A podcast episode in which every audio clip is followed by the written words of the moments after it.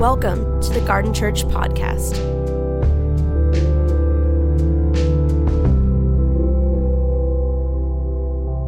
Well, uh, thank you again for the opportunity to continue our conversation. Started last week, uh, resuming our ongoing uh, exploration of the book of Revelation.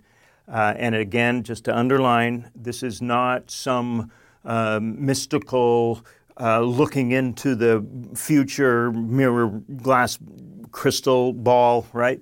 Uh, it is a revelation of Jesus. And the goal here is to encourage the people of God who are undergoing unspeakable challenges and difficulties that Jesus is right there with them, that Jesus is, has got this, that he's got them, that while they might be hurt by the circumstances of their lives and by how people respond to them, they will not be ultimately harmed. That He has, um, has brought them before the throne, and that is where they will, before the throne of God, and that is where they will, will end up. That's where we ended last week with this awareness. And, and the question now becomes, you know, and again, we want to look at this what is, what is Jesus doing?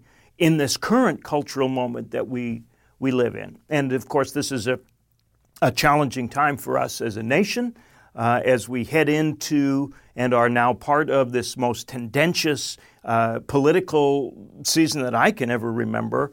Uh, and uh, so we want to invite you to a, a conversation here uh, on November the 1st uh, between Darren and myself, starting at about 4 o'clock in the afternoon uh, Pacific Standard Time, and we would invite you to join us. You can sign up on the on the web uh, page and send your questions in. We're just going to have a conversation about how do we think politically, because the church has to be political, has to be part of the conversation that is going on as we have determined how to order ourselves together. That's what politics means. We can't be partisan we can't be one side or the other because no side is big enough to encompass the totality of the kingdom of God, which is our primary citizenship.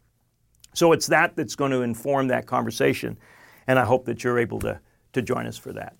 Uh, but now, in the meantime, we are looking at this challenging book of, of, uh, of, of Revelation uh, that John is writing to the churches of Asia Minor that made sense to them using language that they would be able to understand as a, an encouragement, as a challenge, as a comfort, uh, as, a, as a kind of sometimes a poke with a bit of a sharp stick to say, come on, church, you've got to get this right because you are in the world for a purpose. And as we turn the corner uh, to the answer to the prayers for justice, as I said last week, it's about to get real. Uh, justice, uh, it, it's, it's like we, we pray for it, and then when it starts to unfold in the dramatic fashion that it is here, uh, we begin to say, Whoa, Lord, have mercy. That's the heart uh, of the disciple of Jesus. So we pick it up. I'm, I'm going to risk again reading these chapters. I want you to hear the word of the Lord. What I say about them is not the word of the Lord, this is. Uh, and as we turn the corner, I will maybe say this we're about to get into PG 13, edging towards uh, an adult hearing. So if you have a real vivid imagination, uh, you might want to find some ways to soften some of these images. Uh, because John is using this graphic novel approach and literary structure that is part of apocalyptic uh, to um, convey some things uh, that that would be impossible for him to convey with simple um, descriptors, even literal descriptors, which is not what he's doing here. So at the end of chapter 7, we had this celebration of the people of God gathered in a number, unnumberable crowd uh, that, that is worshiping and celebrating, who have come through the pains and the problems of the tribulations of the previous 2,000 years now. Uh, and now we pick up at verse 1 of chapter uh, 8. We have seen uh, the seals begin to unpack And now we pick up the seventh seal, which leads us into a, a series of others. When he opened the seventh seal, when the Lamb opened the seventh seal, there was silence in heaven for about a half an hour.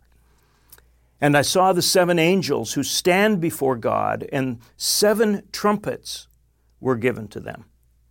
Another angel who had a golden censer came and stood at the altar. He was given much incense to offer with the prayers of all God's people on the golden altar in front of the throne.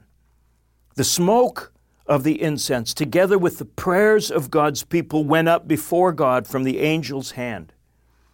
Then the angel took the censer, filled it with fire from the altar, and hurled it on the earth. And there came peals of thunder, rumblings, flashings of lightning, and an earthquake. Then the seven angels who had the seven trumpets prepared to sound them. The first angel sounded his trumpet, and there came hail and fire mixed with blood. It was hurled down on the earth. A third of the earth was burned up. A third of the trees were burned up. All the green grass was burned up. The second angel sounded his trumpet. Something like a huge mountain, all ablaze, was thrown into the sea. A third of the sea turned into blood. A third of the living creatures in the sea died. A third of the ships were destroyed. And the third angel sounded his trumpet, and a great star, blazing like a torch, fell from the sky on a third of the rivers and the springs of water. The name of that star is Wormwood, and the third of the waters turned bitter. And many people died from the waters that had become bitter. The fourth angel sounded his trumpet, and a third of the sun was struck, a third of the moon, a third of the stars, so that a third of them turned dark, a third of the sky was without light, a third of the night. And I watched, and I heard an eagle flying in midair call out to thee in a loud voice Woe! Woe! Woe to the inhabitants of the earth because of the trumpet blasts yet to be sounded by the other three angels. Then the fifth angel sounded his trumpet, and I saw a star that had fallen to the sky, fallen from the sky to the earth. The star was given the key to the shaft of the abyss, and when he opened the abyss, smoke rose from it like the smoke from a gigantic furnace. The sun and the sky were darkened by the smoke from the abyss, and out of the smoke locusts came down on the earth and were given power like that of the scorpions of the earth. They were told not to harm the harm. Uh, uh, the, excuse me. They were told not to harm the grass of the earth or any plant or tree, but only those people who did not have the seal of God on their foreheads. They were not allowed to kill them, but only to torture them for five months. And the agony they suffered was like that of the sting of a scorpion when it strikes. During those days, people will seek death and not find it. They will long to die, but death will elude them.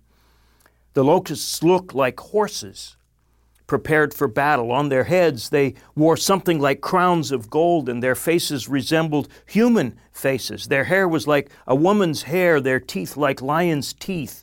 They had breastplates like breastplates of iron. And the sound of their wings was like the thundering of many horses and chariots rushing into battle. They had tails with stingers like scorpions.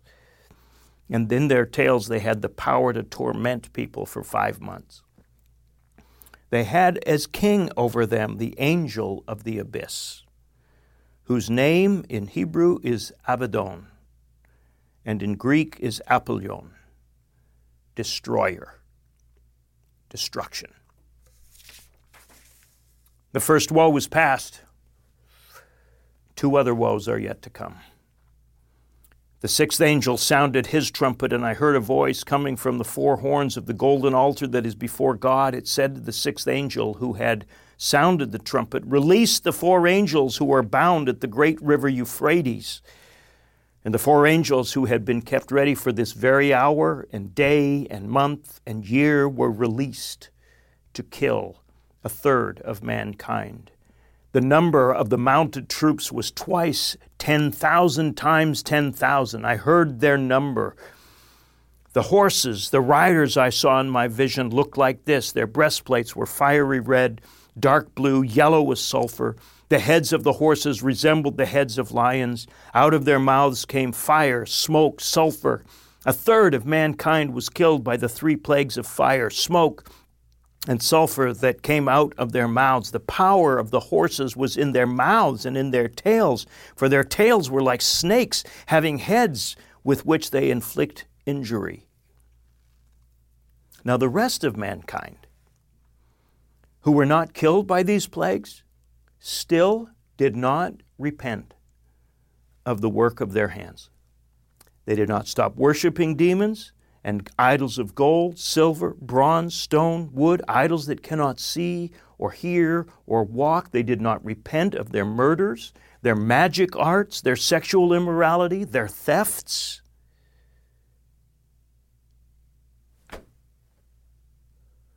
And it stops there. Now, this is obviously partway through a much longer narrative candidly, my heart can only take so much. So Darren's going to pick it up and fix what I break this week, next week, because this continues to roll on. Uh, but you see in that last verse the point of all of this. So, as we've mentioned, up to this point, the roller coaster has been riding to the top of the highest point on the roller coaster and it's just about to peak over. And we pick it up here at verse 1, and that seventh seal is open. And the very first thing, just as we're beginning to crest the top and ready to head down, is that it stops. And there's silence for half an hour. The silence is for the hearing of the prayers. The silence is for the cessation of the worship to prepare. This is a, a brace yourself, this is a get ready moment in which God is listening now to the prayers of the people through the ages, the prayers of those last week under the altar, the prayers and the worship of the people. He's hearing it. And we find in verse 3 that the angel with the golden censer, with the incense, this symbol of the prayers of the people, mixing them, purifying the prayers of the people, bringing them before the Lord, letting that incense uh, ascend, letting the prayers ascend. You want to be very clear on this, it seems to me, that our prayers for justice will be answered. It might take a while. In, in Luke chapter 18, Jesus wonders if anybody will be left praying for justice. But if we persist in it, if we continue to press in for justice, to make it our prayer, make it our heart's cry, we can be sure our prayers are part of this. If you ever want to know what happens to our prayers when we pray them, here's what happens to them they are gathered up, they are taken seriously, they are heard in the heavens, and they are acted on and now sometimes we might wonder if we were as intent as we could and should have been praying for mercy in the middle of this justice because what breaks out is horrific. It is terrifying. And John, using every ounce of his power as a literary genius under the anointing of the Spirit in this graphic novel approach with scenes shifting in and out, tries to say to us something. Again, don't get stuck in the numbers and what they mean and the literal this. That's not the point. Get the big picture of what he's saying as this, this, this golden censer filled with the prayers of the people of God comes down over the ramparts of heaven, if you will, and crashes on the earth, and prayer gets answered by this reversed thunder, as Eugene Peterson calls it quoting George Herbert, and the trumpet sound. Trumpets in that ancient world are about warning. It's about the, the, the, that things are about to get serious, the enemy is on the way, challenges are approaching, and the trumpet sound. So these seven angels sounding these seven, tr- please notice, this is not finally judgment, that's still yet to come. This is warning that judgment is on its way. And listen to the power of the warning. As this first angel sounds its trumpet, we see this horror breaking out. A third of the earth, a third of the trees, a, a second angel, a third of the sea, a third of the living creatures in the sea, a third of the ships. These numbers, again, are just, it's not that we count them one, two, three, one, two, three, one, two, three. It's, it's not that. It's this, this, this picture, this portrait of the horror that happens when God acts to answer the prayers for justice, not just ours, but those of the earth. Remember Sodom and Gomorrah crying out for justice. God goes and verifies that the cry of the city is true. And when he determines that it is, judgment falls. Our horror at this I, am trying to think of how to say this. We do not take sin as seriously as God does. To the degree that we're horrified at what sin costs the world, we ought be. But it ought cause us to say, oh man, this sin, like I've said to you before, it's not a parking ticket, it's not a speeding ticket, it is devastating to us and to everything around us. It damages and destroys. Remember the diagnostic of chapter 6 and 7 last week. So here's what happens when judgment falls to deal with what we have done to this wor- earth. And on it goes. A third of the rivers, a third of the springs of water turned bitter. Uh, this pollution, a lot of this is, is, is consequential. A lot of this is, is, is, is what happens when the systems, we've seen this happen, haven't we? In, in, in the last several months, what happens when the earth starts to turn against us? These super hurricanes, these super weather events, the fires in, in up and down the west coast. We get a sense of what happens when nature says, I'm, I'm not going to play nice anymore. You have mistreated nature, and a lot of that is, is, is circling around in, in, in here. This catastrophic imagery when nature turns on its abusers. And again, no people yet as such. Uh, a, a, an angel now sounds in verse 13, and this threefold woe is again this whew, hang on, you think you've seen it now? It's like we've crested the roller coaster, we're coming down, and it feels just heart stopping. And we're not even we're not even at the steepest part of the ride yet. We're we're we're just kind of getting warmed up, and there's this flashing sign that says, Whoa, whoa, whoa, pay attention. And the first whoa is this star that falls, and, and, and the key to the abyss, the key to hell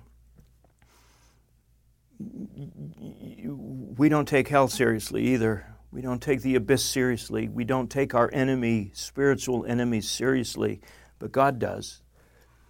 And it's as if He's saying, You, you really want the abyss to be in charge? You really want to structure your world with the values of darkness? Well, let me show you what happens when darkness has its way with you and he unlocks the abyss. And smoke just billows out, and out of the smoke come these terrifying creatures, these locusts. You hear the echo back to the plagues of Egypt that just decimate. The description of these is in is, this is the stuff of nightmares as he and, and we've tried so many of us over the years have tried to oh this is black hawk helicopter no it's not helicopters. It's a vision of, of uh, john trying to portray for his audience the horror. I mean you, you've seen the guys with the silly t-shirts you know heaven doesn't want me and hell is afraid i'll take over. Oh no. Oh no. Oh no. You don't understand the first thing about the abyss. If you think you're going to take over how are you against tens of thousands of locusts with the power of a scorpion to sting and torment for five months? You're going to take? I don't think so. We haven't taken it seriously enough. But God does. And He invites us now to look in the mirror of, of what we are, are, are choosing this world that has laughed at the reality of spiritual darkness is now exposed to it. But notice, Mercy again. This is all going someplace. Mercy again. People with the seal of God, please notice, they're still here. They're experiencing this catastrophic collapse, but they're not to be touched.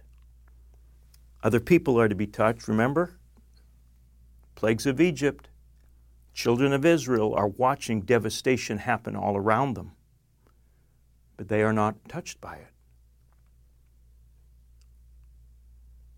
The limitation you don't kill them.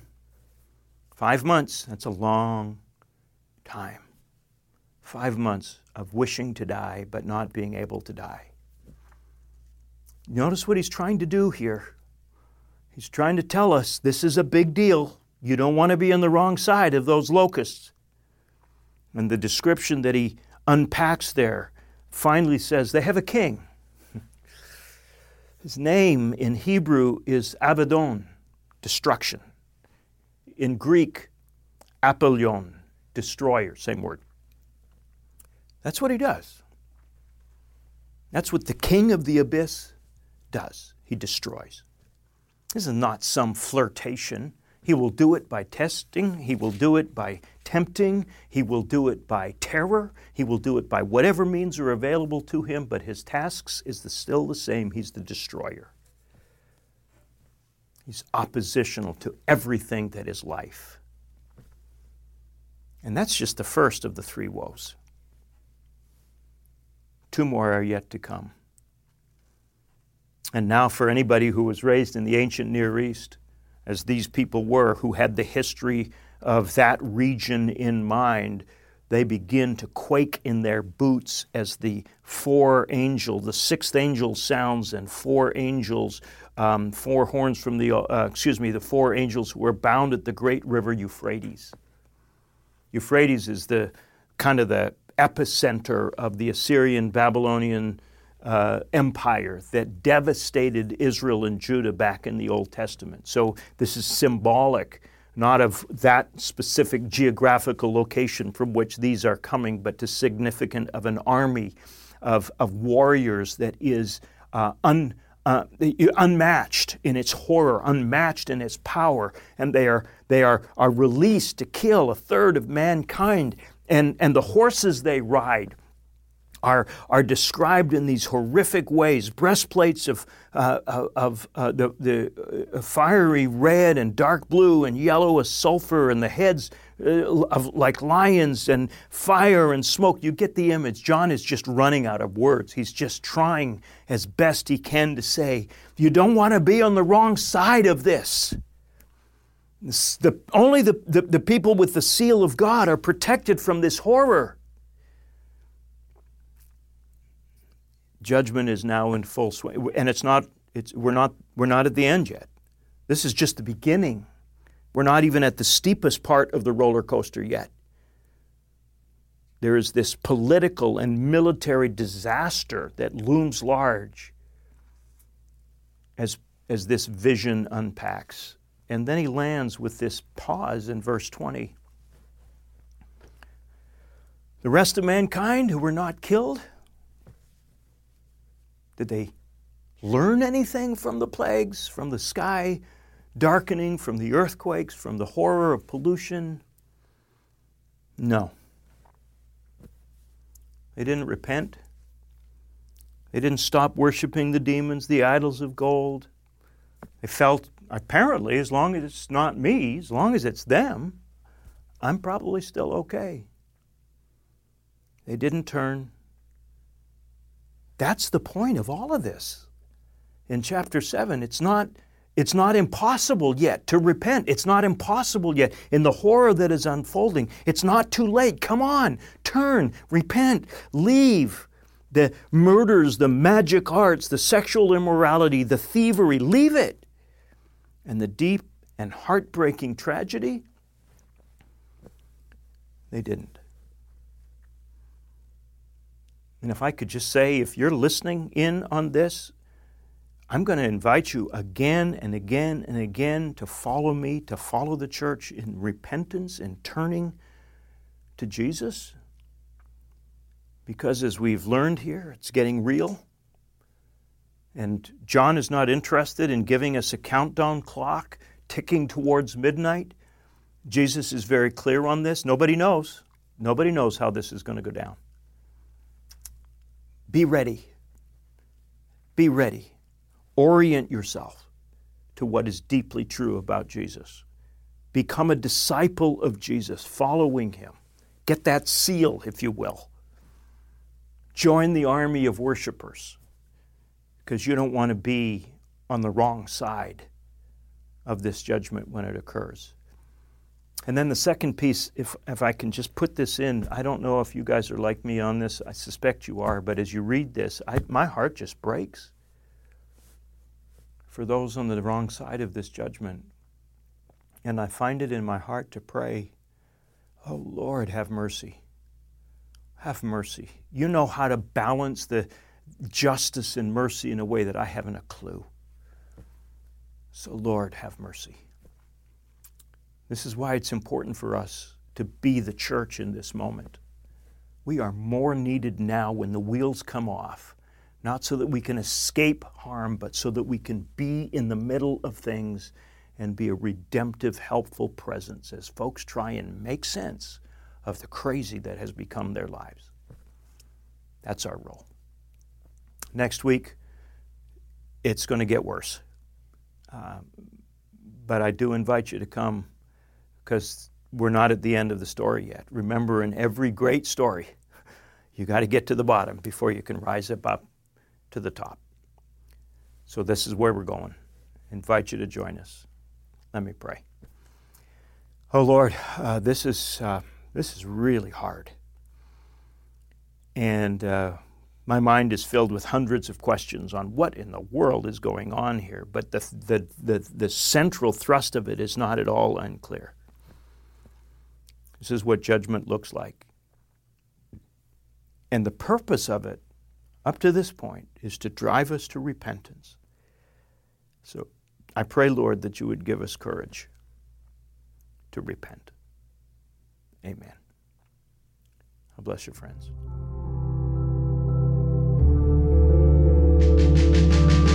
Thank you for listening. For more information, please visit garden.church.